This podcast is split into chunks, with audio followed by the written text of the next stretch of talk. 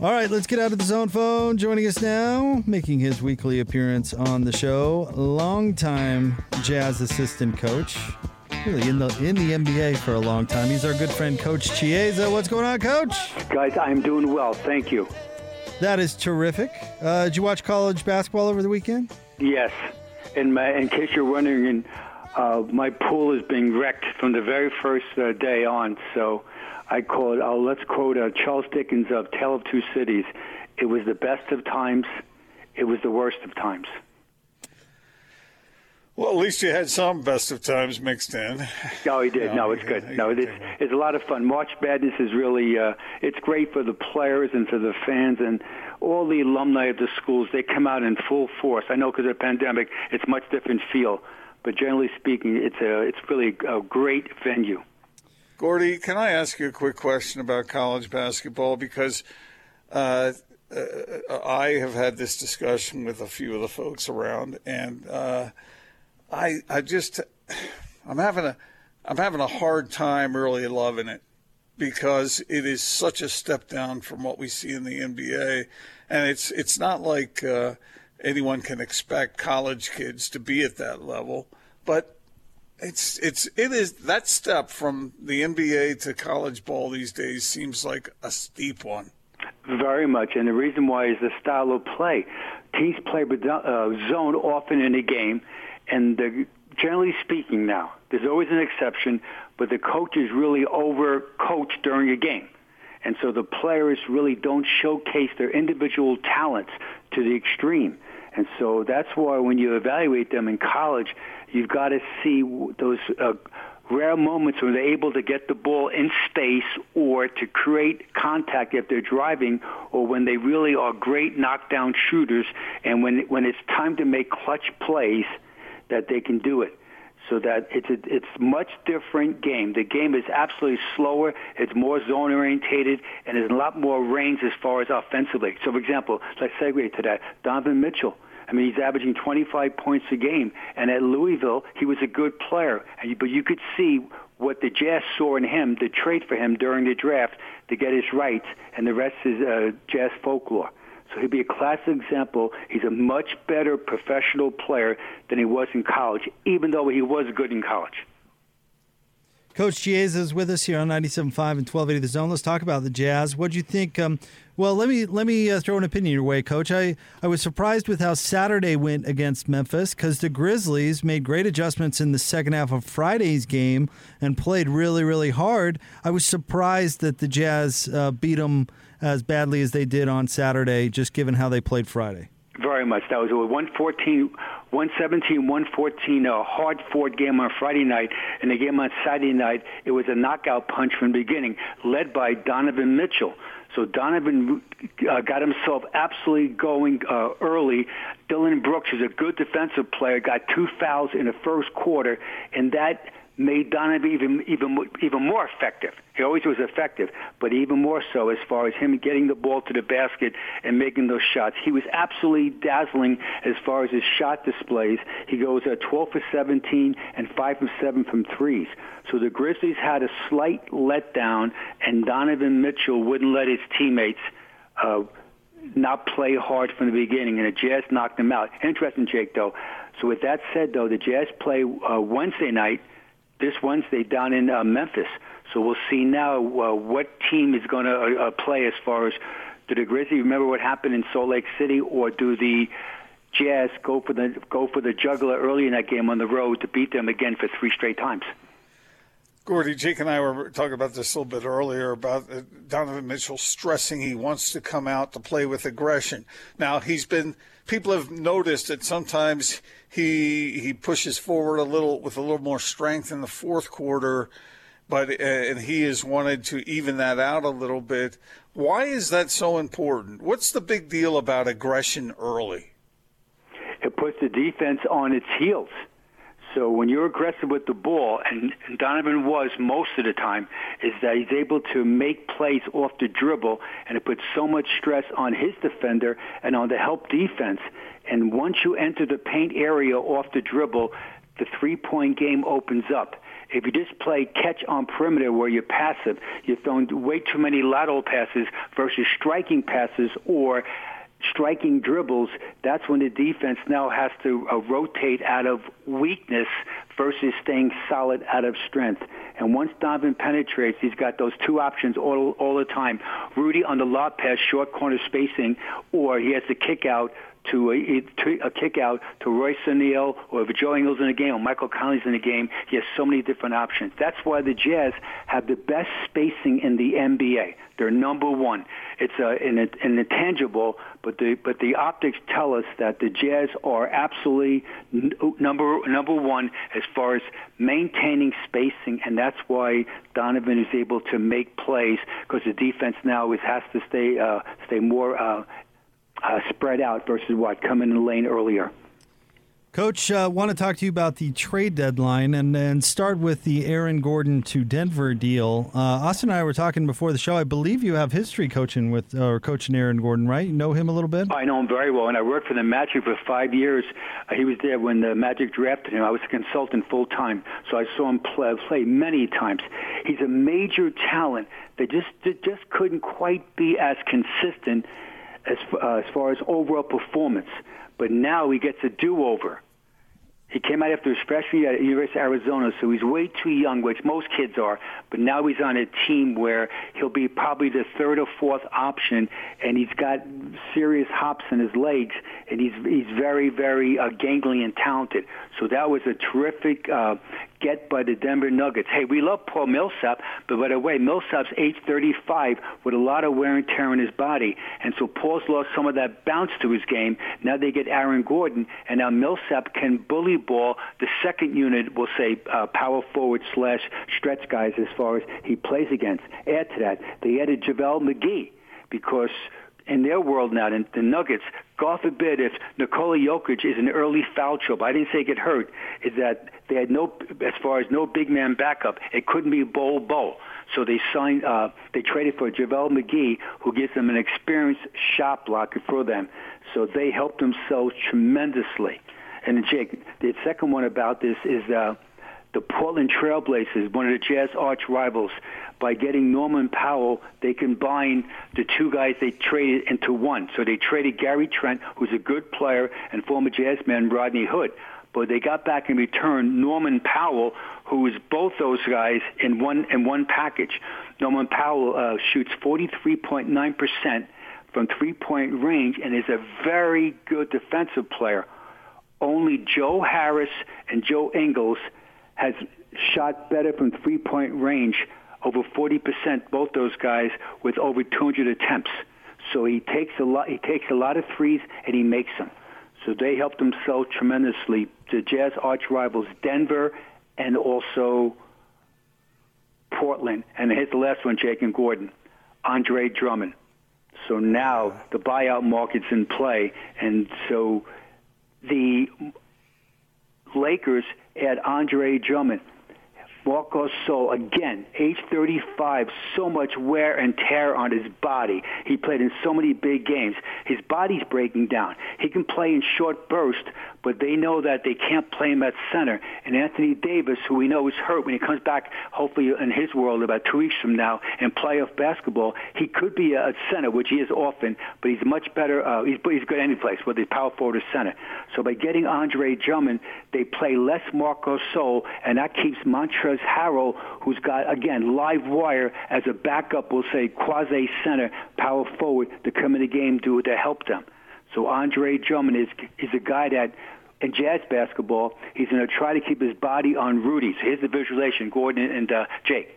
High pick and roll, off comes uh, dance dribble, comes uh, uh, Donovan Mitchell, rim roll to the basket. Andre Drummond has enough upper body strength and enough what as far as a, a, re, a reaction to it to stand Rudy's body to negate somewhat of the law passed to Rudy.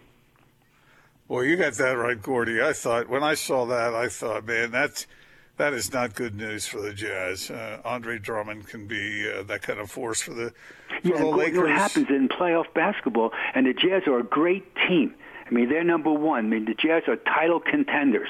So, the, as I mentioned to a colleague of ours, Gordon, in the, uh, this morning in the NBA, about the Jazz, I said the Jazz made their made their franchise uh, trade not this year on December 24th, 2019, when they traded Dante Exum for for Jordan Clarkson. That was that uh, franchise altering where they get a, the sixth man of the year on their team, and that guy helped the Jazz tremendously. And so now everyone's trying to uh, get a guy or so during the trading deadline or as far as uh, the buyout market to just have enough bodies to survive a playoff game slash series. What did you think, by the way, Gordie, speaking of Orlando, of their approach to rebuilding? Are you all in favor of that, doing it that way, essentially giving away all your players for future considerations and draft picks? No, I'm not. No, because it's not fair to the players that remain there. And by the way, so tell the fans that we're going to have total rebuild. Oh, for the next two years, don't show up. Do not pay lower bowl tickets of you know hundreds and hundreds of dollars per uh, per per seat because we're not going to be good. Oh, really? Really? So we're not going to go for two years. And so it's a bad sign as far as business wise, and that what you want to try to do is rebuild on the fly and but it's much harder. So Toronto did that over the last few years, and so did the Jazz originally back when uh, when John and Carl left. The Jazz built on the fly where where they um, that three-year window they make the playoffs. Then they drafted Darren, uh, Deron Williams. They got Millsap and a great second-round pick, and the rest is history. Then, and so you don't want to rebuild, total rebuild, because it's not fair to the players remaining and to the franchise and the fans. Coach, I want to talk to you about uh, the Western Conference versus the Eastern Conference. This is something Gordon and I uh, talk about, have talked about quite a bit lately. But it seems like um, you know the West has been the better, deeper conference. Not necessarily that the champion always comes from the West, but it has been the better conference for I don't know, Coach, twenty years, twenty five years. Uh, you know, depending on uh, on uh, how strong you, you thought that they were back in the 90s. But why do you think that is? Why has there been a difference? Why has the West been stronger all these years? Because of the coaching. The coaching in the West has been superior and player development. And so the the coaches, generally speaking, and Jake, uh, the, uh, here's the prism of, of those words would be: let's go from 2000 on, because during the 1990s, Michael Jordan himself he dominated. And in LeBron, LeBron's been in the NBA Finals the last 10 years. He's been there nine. The only time he wasn't in the finals when he hurt himself with the Lakers, his first time with the Lakers. So wherever LeBron plays, historically, that team usually, if not champions, the, the minimum in the NBA Finals. So Michael and LeBron, and again, back to another narrative. Oh, by the way, who's the greatest player of all time? Is it Michael or is it LeBron? That's a different discussion for a different day. The West has superior coaches, just generally speaking, and that they draft wisely, but most of all, they fast track player development, and that's why the West has been basically dominant. You can add to it the late great Kobe Bryant. You can add to it Shaq as far as in that, in that mix also. So, so for example, Damian Lillard would be a classic example. They draft him, the sixth pick of the draft. He's homegrown via Weber State. Then they next year they they draft C.J. McCollum and so the Trailblazers are are this uh, fifth seed right now, tied with the Nuggets, and they would they would be very good in the East as far as being one, two, or three in the East. Gordie, we, you're talking about different additions to teams. What do you think of Rajon Rondo going to the Clippers? Is that going to help or not? Well, they're saying philosophically, situationally, without saying it out loud, that we don't trust Patrick Beverley.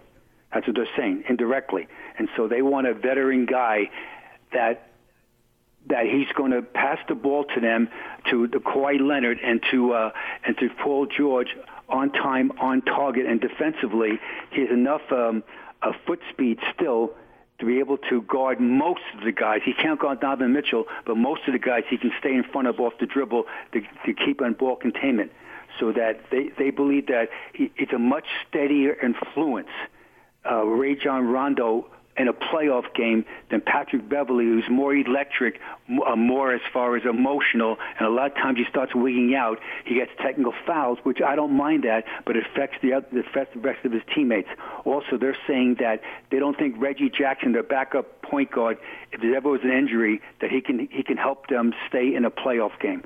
So again, read into it as far as the tea leaves, but it gives another guy as far as that's a proven, uh, proven um, NBA performer in playoff basketball. Coach, I understand you have a list for us as usual. I do, and the list because Jake, the the Jazz are insanely uh, incredible three-point shooting team. Just before the list, this is a segue to it. The Jazz are uh, on pace to set a record for the most three-point shots made per game they're making right now, 17 made threes per game. And when you watch the game tonight, Jake and Gordon, that the Cavaliers are the worst three-point shooting in the team. So one makes the most threes, and the Cavaliers make the least threes in the NBA at 9.3. Let's add to that now. So individual players. This list uh, today is the total leaders of most three-point shots made this season, the 2021 season. What top 10 guys have made the most threes. And there's two players on this list that were undrafted, which tells us that, oh, by the way, you think I couldn't play, but I proved you wrong. I can play. And on the list also, there's two Jazz people on this list. Here we go. Number 10 from the Jazz. Jordan Clarkson's made 138 threes. He's shooting 35.6 overall. Number 9, Fred VanVleet of the Raptors has made 139 threes. He's shooting 37.3. And by the way, he was undrafted. Number eight from the Hornets, Terry Rozier made 144 threes. He's shooting 41.6. Number seven, our own Donovan Mitchell. He's made 147 threes with a career high shooting percentage of 39.6.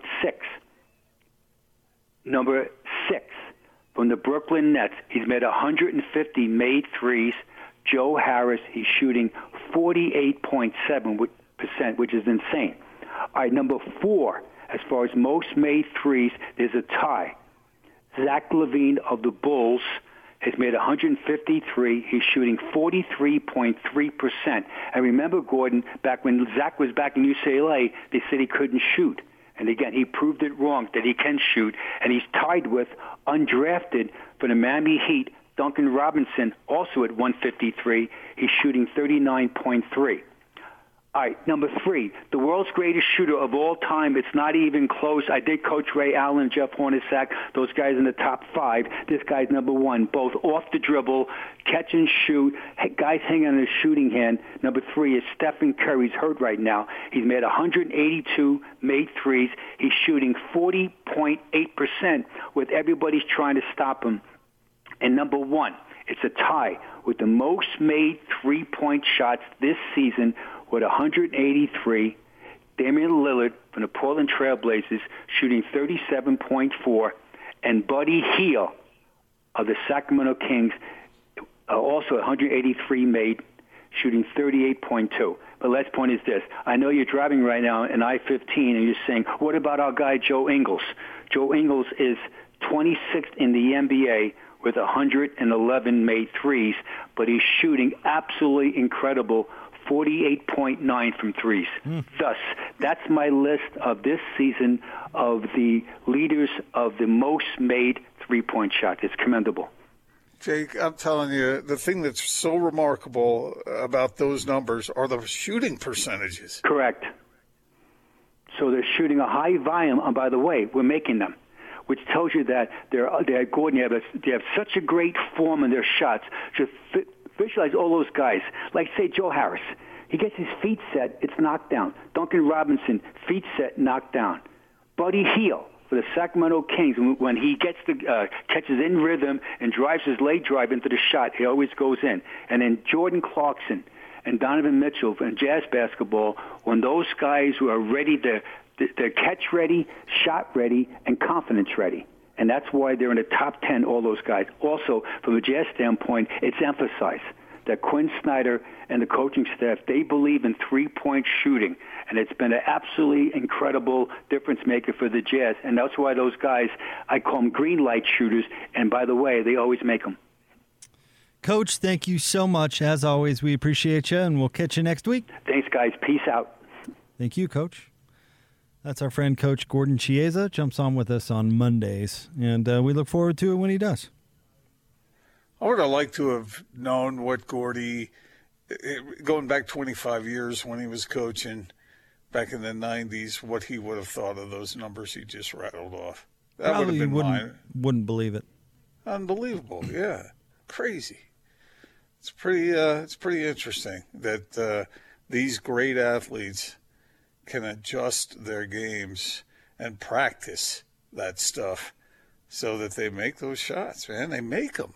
That's the thing. When you're talking about a guy hitting 48 percent from anybody who's ever gone out on an NBA court and tried to shoot those shots, let alone with someone playing defense on you, it, it is rather remarkable what they're able to do. And you know, he was talking about Joe Harris. Didn't the Jazz hold him scoreless the other night when the Nets rolled through? Yeah, he didn't play. He he didn't play after halftime, but yeah. Yeah. Uh, but they did. I mean, rule changes and things like that have encouraged. You know, probably put the the progress the league was already on into kind of warp speed, right? True. I mean, true. you're not you're not uh, shooting at that rate if the hand check were still a thing.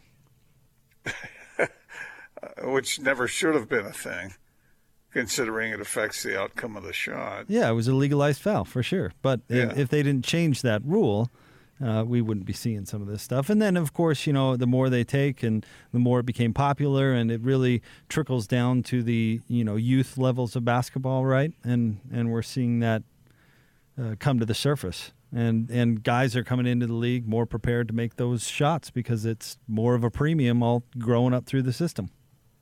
But Jake, you've been out on an NBA court and shot those shots. Twenty-three nine is a long way away, and these guys make it look like it's a routine jumper. Yeah, I got you. But you you grow up, you know, practicing that day in and day out. I mean, you've been to a uh, uh, what the the Cirque du Soleil down there in Vegas, Gordon. You've gone to see one of those. I mean, you know, you do anything, you practice anything long enough, and uh, anything's possible, right? It's pretty remarkable stuff too. You make a strong point, but uh, yeah, I guess the human, the human body in certain cases is capable of, with practice, of doing some some things that are uh, unimaginable to the rest of us. I wa- watch uh, some of these uh, female gymnasts on the balance beam. Jake, I want to see you try some of that stuff on a balance beam. Think what would happen if you did? Uh, It'd be ugly. I, I've seen a uh, a gal shoot a bow and arrow with her feet, and that was at the that was at like the the Mill Creek uh, Park crawl or something like that. That's like somebody here locally, like Or she's she's standing on her hands, On her right? hands. and inverts her body. and has a, a bow and arrow with a, a darn what do they call that a compound bow and hits the bullseye right on the mark like, Could you pick up a pencil with your toes? no Yeah, yeah. and she's she's marking uh, targets from 78 yards. yeah she's going going william tell on her partner who's got an apple on his head Is that a true story? william tell Hmm. It's folklore. i have no idea It's a hell of a song. you ever seen those videos of uh, people that are holding like tees in their mouth and somebody drives the ball Yes. That just seems like such a just a horrendous idea. And and doesn't part of you want to see like not not No, full on contact with the face, but just brush of the nose? You know, no. like like you just just get Marty. under it just a tad. Yeah, not a thwack to the not side not of the like melon. yeah, you're gonna end this guy's life, but just like you nearly take his nose off his face. No, why, why would I want to see that? To teach him a lesson. The, the the same way that when the they they super slow mo Joe Ingles popping Campazzo with his forearm earlier this year when they were playing Denver. Remember what I'm talking about? They super slow mode that and it was like, oh, here's the part where his nose almost comes clean off his face. You, you can't tell me that you didn't enjoy that just a little bit. Yeah, I, I don't, uh, I, You did. It's, like when someone's I- tailgating you, and uh, then you let they finally go around you, and a few miles down the road, they've been pulled over. Yes. Oh, it's the best feeling in the world. You know, give it a little honk as Yeah, you're going yeah. by. See you guys later. are, you, you- you guys are so freaking mean. How's it mean? What happened? You know, most things in people's lives that manifest as adults, it, it, it, it, it stems back to something that happened in your childhood. I mean, what what happened to you that you have such a craving for such revenge or It's whatever not, it is? it's the not right word is? revenge. It's nothing. And we didn't do anything to the guy speeding past us. We just enjoyed the fact that he got what was coming. I didn't say I. I you see a few uh, exits down the road. He's gone off a ravine. I didn't say that. No, he's just getting a speeding ticket. And, and by the way, as a, a slow speed limit driver myself, it drives me bananas when somebody is uh, half a foot away from my bumper. Just just be patient for a hot second and go around me. What do you need to be? uh, Are you going to get anywhere faster? And in fact, I'm going to go slower because you're doing that. Uh, like I'm not Jake, you- speeding you- up. Come on, you are the world's slowest driver. I admittedly am. But he's not in the left lane, I'm constantly in the right lane. so Yeah, they can get around So him. you and- know what you're getting yourself into. So if you put a golf tee in your teeth and let someone seven nine iron you, And you I'm, get it. And I'm rooting for your nose to get clipped. I don't feel so bad. Well, back to the original thought, the fact that the human body can be trained to do the things that uh, some of these experts in their fields, uh, like three-point shooters, can do, uh, just it, it, it, it's mind-boggling. Wh- whatever, whatever the sport might be, you know, it, it's just what they can accomplish. Just picture yourself even attempting it. Hard to uh, imagine. Speaking of which, you know, Jake, uh, you, you're about to become a papa for a second time. You know, when when uh, when moms go into that birthing room and they, they give birth, that that's pretty amazing too that they can do that because I mean, for most men, that's something we couldn't imagine, right? Yeah, we've all seen the video, Gordon, and I think all of us are trying to block it out. You know, it's the worst. it was the worst part of eighth grade. what emergency childbirth? No, the what are- what are they called? The the miracle of birth or miracle of life? That's what it's called. The same video they've showed everybody for generations. I think it's George Burns' kid that's in the video. You- and you, it's it's the time when you hear the whole collective room groan. Oh, and Makes it's great. Saving I mean- Private Ryan look like a family right? film. And, and it's it's it's one of those things which I'm actually glad they show in health class. That's like the point of health class. We should all be familiar with the process. It is entirely natural, but it doesn't mean that it, it doesn't attach itself to your psyche at that young age. Well, we will it's your- never when forget when it. When it's your old, own child being born, then it's miraculous. Correct. right. I'm not disagreeing with you. I'm just I still didn't look. Yeah.